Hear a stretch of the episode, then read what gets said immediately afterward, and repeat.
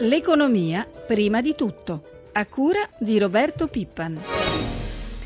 7.41 minuti e 25 secondi, buongiorno da Lucia Coppa. Parliamo anche noi di fisco, del nuovo reddito, del redditrometro, strumento come abbiamo sentito piuttosto discusso che da quest'anno dovrà dunque aiutare a combattere l'evasione fiscale. L'incontro ieri sera tra il Premier Monti e il direttore dell'Agenzia delle Entrate Befer è servito a mettere a punto altri particolari su questo nuovo strumento.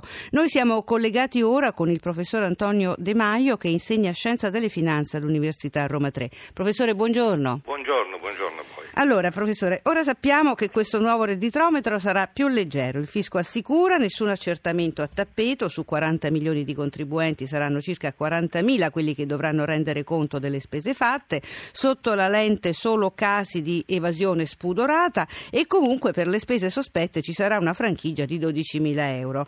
Allora, quanto può essere incisivo nella lotta all'evasione fiscale uno strumento come questo redditometro? Bene, guardi, eh, diciamo, posso, eh, una breve premessa. Eh, nella, nella, ricerca degli adempimenti, eh, degli adempimenti, fiscali, io credo che bisogna considerare che convivano vari aspetti, aspetti tecnici, aspetti giuridici, aspetti politici, aspetti culturali. Ora, è chiaro che innanzitutto eh, uno strumento come il redditometro si collochi, si collochi innanzitutto, ma non solo, eh, eh, fra gli aspetti e i caratteri tecnici della ricerca degli adempimenti. Ora, eh, il problema del controllo ehm, in questo modo eh, nasce da quando si è fatto ricorso alle dichiarazioni di massa dei contribuenti. Senza voler fare la storia sì, non abbiamo tutto questo tempo. Non abbiamo tempo. Eh, diciamo, in Italia eh, ci fu un primo tentativo negli anni 50 dell'Ottocento, è andato a male, poi però il problema vero nasce in, in, misura grossa con la riforma del 73, eh, quando siamo passati da dichiarazioni dei redditi, di 5 milioni di dichiarazioni dei redditi in un anno a 25 milioni di dichiarazioni dei redditi. Allora qui c'è un problema di controllo. Eh, il controllo eh, della veridicità delle dichiarazioni è un problema. Eh, il ricorso a indici indiretti è una cosa antica. Eh, nel, fino al 72 in Italia esisteva un'imposta locale sui redditi che si chiamava imposta di famiglia questa imposta di famiglia faceva esplicito riferimento agli indici di agiatezza della famiglia, quindi eh, diciamo, gli accertatori potevano... Sì, era un po' simile quindi? Quindi è possibile diciamo, anche da un punto di vista giuridico. Il punto eh, interessante eh, è che di fronte a dichiarazioni di massa non potevano che farsi controlli di tipo campionario.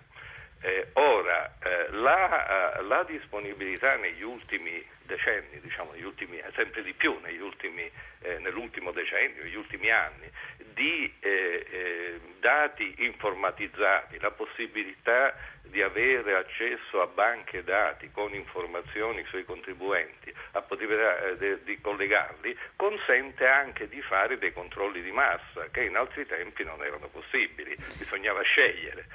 Ecco, i controlli di massa naturalmente consentono anche di scegliere attraverso questi controlli quelle dichiarazioni, quelle dichiarazioni, quei contribuenti in cui appaiono eh, evidentemente delle contraddizioni fra ciò che è dichiarato e altri indicatori. E in questo senso diciamo non c'è nulla di, scandal- di scandaloso. Sì. Qual è il punto? Perché se ne parla tanto?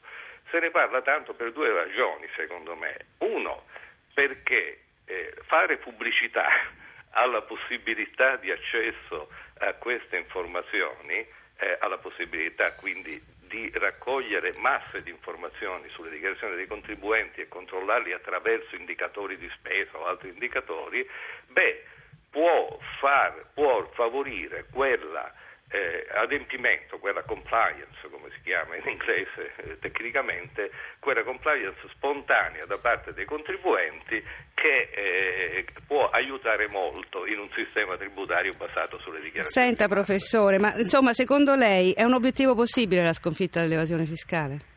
Diciamo, guardi, eh, allora, eh, se ragioniamo in termini eh, percentuali... Eh, Abbiamo pochi Audi, secondi, la prego sì, di essere... Nel secolo, nel secolo, scorso faceva una valutazione che si evadeva agli inizi del Novecento la metà eh, del reddito nazionale, adesso si parla di un quinto.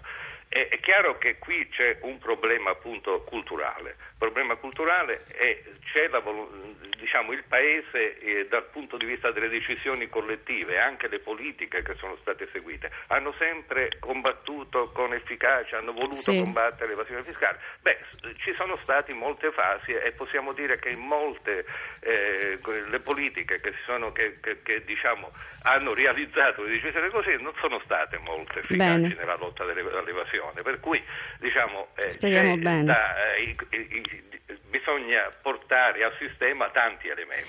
Insomma. La ringraziamo professore, Prego. buona giornata. Buona giornata. Parliamo ora delle nostre esportazioni che insieme alla competitività delle imprese si presentano fondamentali per la ripresa oltre che in controtendenza rispetto alla profonda crisi ancora in atto. La conferma è arrivata ieri dal Piano Nazionale dell'Export 2013-2015 presentato a Roma dall'ICE, l'Istituto per il Commercio Estero.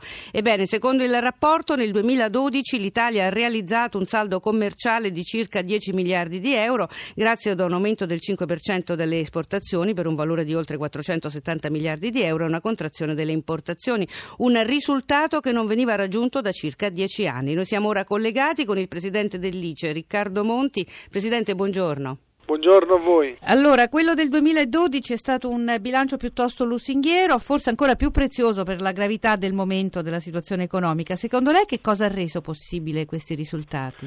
Innanzitutto la forza intrinseca dei nostri prodotti che sono molto apprezzati e molto richiesti in tutto il mondo da fasce crescenti di persone, eh, anche in quello contempo si chiama del terzo mondo, che ora sono nei paesi emergenti. Eh, abbiamo una tale varietà del nostro export come categorie di prodotti e una tale ampiezza di mercati di destinazione che alla fine, anche se alcuni mercati come la Cina, la stessa India e il Brasile in questo anno hanno rallentato fortemente, alla fine il risultato è positivo. Senta Presidente, dal rapporto risulta che l'Italia rispetto ai principali competitor europei si qualifica come paese esportatore che meglio difende le proprie quote di mercato subito dopo la Germania.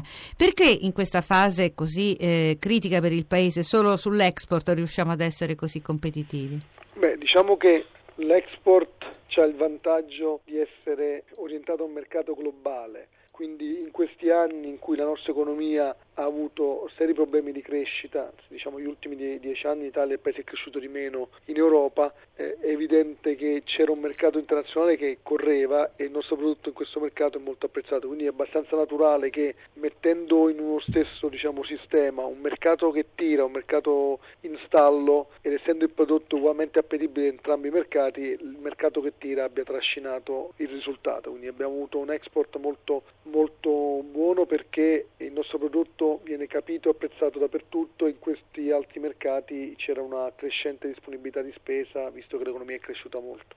Ora l'obiettivo è di raggiungere nel giro di tre anni quota 600 miliardi, ma a quali condizioni questo sarà possibile?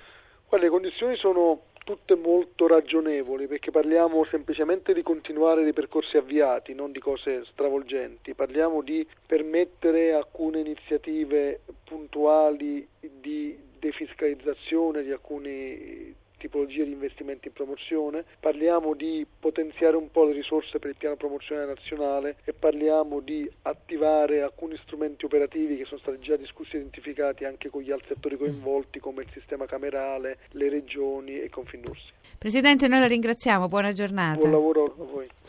E ora parliamo di mercato dell'auto. Qui il 2012 ha registrato record negativi in tutta Europa. Le immatricolazioni nell'Unione Europea a 27 sono infatti calate dell'8,2% rispetto all'anno precedente. Si tratta del risultato peggiore dal 95, il maggior ribasso dal 1993. I dati arrivano dalla CEA, l'associazione che raggruppa i costruttori automobilistici europei. E all'Italia va la maglia nera dei principali mercati europei dell'auto. Nel 2012 abbiamo segnato un tonfo di quasi il 20% a fronte di perdite sempre a due cifre ma sotto il 14% degli altri paesi europei.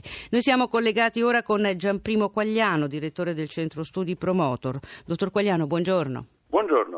L'anno orribile del mercato dell'auto europeo si è concluso secondo le previsioni. I risultati sono negativi per tutti, ma per l'Italia è andata ancora peggio. Possiamo dire che si è toccato il punto più basso e ora dovremmo risalire? Questa è la speranza. Mm, secondo me ci sono anche concrete prospettive che sia effettivamente così, perché il crollo del clima di fiducia, che è molto importante per determinare la domanda, si è arrestato. Per quanto riguarda Fiat, che ha continuato ad essere pesantemente penalizzata dal risultato negativo, negativo del mercato italiano, la quota è scesa dal 7 al 6,4% con quasi 800.000 immatricolazioni nell'Europa 27 più le nazioni aderenti all'EFTA. Lei che analisi fa di questi dati Fiat? Ma sono dati ovviamente negativi, però il risultato europeo è esaltato dal fatto che Fiat ha una presenza importante sul mercato che va peggio, che è quello italiano, ma poi c'è naturalmente anche il fatto che Fiat ha scelto di non lanciare nuovi modelli in questa fase che è una fase critica per naturalmente riservarsi questa opportunità in un momento migliore. In questo panorama quanto potrà incidere la fusione di Fiat con Chrysler? Credo che incida più di tanto, anche perché Fiat in Italia ormai ha una presenza importante ma non significativa, come, sia come vendite sia anche come produzione. Complessivamente lei diceva prima che comunque le prospettive potrebbero essere migliori per l'anno in corso, ma non c'è pericolo che la crisi economica che ancora viviamo nel pieno dei suoi effetti, soprattutto in Italia, possa continuare a condizionare negativamente il mercato? Il nodo è proprio questo. Questa crisi dipende essenzialmente dalla crisi economica, questa crisi del mercato dell'auto. Ma se dalle elezioni dovesse uscire un segnale rassicurante per i mercati ma anche per i consumatori, si potrebbe già delineare nella seconda metà dell'anno non un ritorno ai livelli antecrisi, ma comunque una inversione di tendenza. Noi la ringraziamo, dottor Quagliano. Buona giornata. Grazie infinita a voi. E con la crisi le famiglie italiane cercano di risparmiare sui propri bilanci ed è possibile ridurre ogni mese fino al 30% le spese grazie a semplici principi di economia domestica che vanno dal bucato alla cosmetica, dalla pulizia della casa fino alla tavola. Su questo fronte sono particolarmente impegnate le imprenditrici di Donna Impresa di Coldiretti. Iva Testa ha chiesto alla neoeletta presidente Lorella Ansaloni di fornire qualche esempio concreto per ridurre gli sprechi. Sentiamo donne nel mondo agricolo hanno da sempre posto in essere nell'ambito dell'economia domestica che ha sempre contraddistinto il nostro settore. In particolare, per esempio, riciclando quello che potrebbe essere l'avanzo della tavola, il cibo che è rimasto dalla volta precedente, quindi potrebbe essere fare la frittata con la pasta avanzata, le polpette che tutti noi conosciamo, la classica ribollita toscana che è un piatto tra l'altro della nostra tradizione frittate, pizze farcite, macedonie e potremmo fare marmellate marmellate con quella che è la frutta che rimane, che magari scappa un attimo di maturazione. La voce più rilevante della spesa casalinga è quella alimentare, in media 477 euro al mese per famiglia. Come e dove si può risparmiare veramente? Si può fare la spesa in maniera più oculata, soprattutto si possono ridurre le dosi acquistate, quindi comprando non tanto la quantità ma la qualità, si può avere una maggiore attenzione alle date di scadenza in modo da non avere troppo materiale in frigo, troppo cibo in frigo. E quali sono i trucchi per tagliare la spesa? Per esempio anche nel campo della pulizia domestica, di tutti quei prodotti chimici che normalmente sono presenti nelle case italiane, come facevano le nostre nonne, riscoprire tutti questi rimedi antichi che venivano posti in essere con quello che avevano normalmente fra le mani, quindi parliamo di sostanze quali il latte, l'aceto, il limone, lo yogurt, tutti questi materiali che sono presenti in tutte le case che opportunamente, sapientemente utilizzati possono veramente dar vita a detergenti per la casa, smacchiatori, cure di bellezza, maschere, pediluvi, veramente una infinità di utilizzi nell'ambito familiare. Siamo alla pagina finanziaria, ci colleghiamo con la nostra redazione di Milano. Maria Giovanna Lorena, buongiorno. Buongiorno. Allora, vediamo subito l'Asia. Dall'Asia giungono segnali di debolezza. Tokyo ha terminato con un rialzo minimo più 0,09. Hong Kong segna un lieve calo meno 0,08%. Giornata contrastata ieri sia in Europa che a Wall Street. Eh sì, a New York meno 0,17 la chiusura del Dow Jones, più 0,22 quella del Nasdaq, il listino dei tecnologici. In Europa eh, le borse di Parigi e Francoforte hanno guadagnato 2-3 decimi di punto, Londra ha perso lo 0,2, la peggiore è stata proprio Milano, meno 0,73%, hanno pesato il taglio delle stime sulla crescita economica tedesca e il bilancio nerissimo del mercato europeo dell'auto eh, che avete appena ricordato. Vediamo lo spread come ci ha lasciato e vediamo cosa si prevede per oggi. Lo spread si è ridotto leggermente portandosi a 262 punti, si profila eh, per oggi una seduta negativa, almeno in apertura viene indicato un meno 0,2% per la borsa di Milano. Grazie a Maria Giovanna Lorena, grazie a Paola De Benedictis per l'assistenza al programma, buona giornata da Lucia Coppa, la linea torna a Pietro Plasti.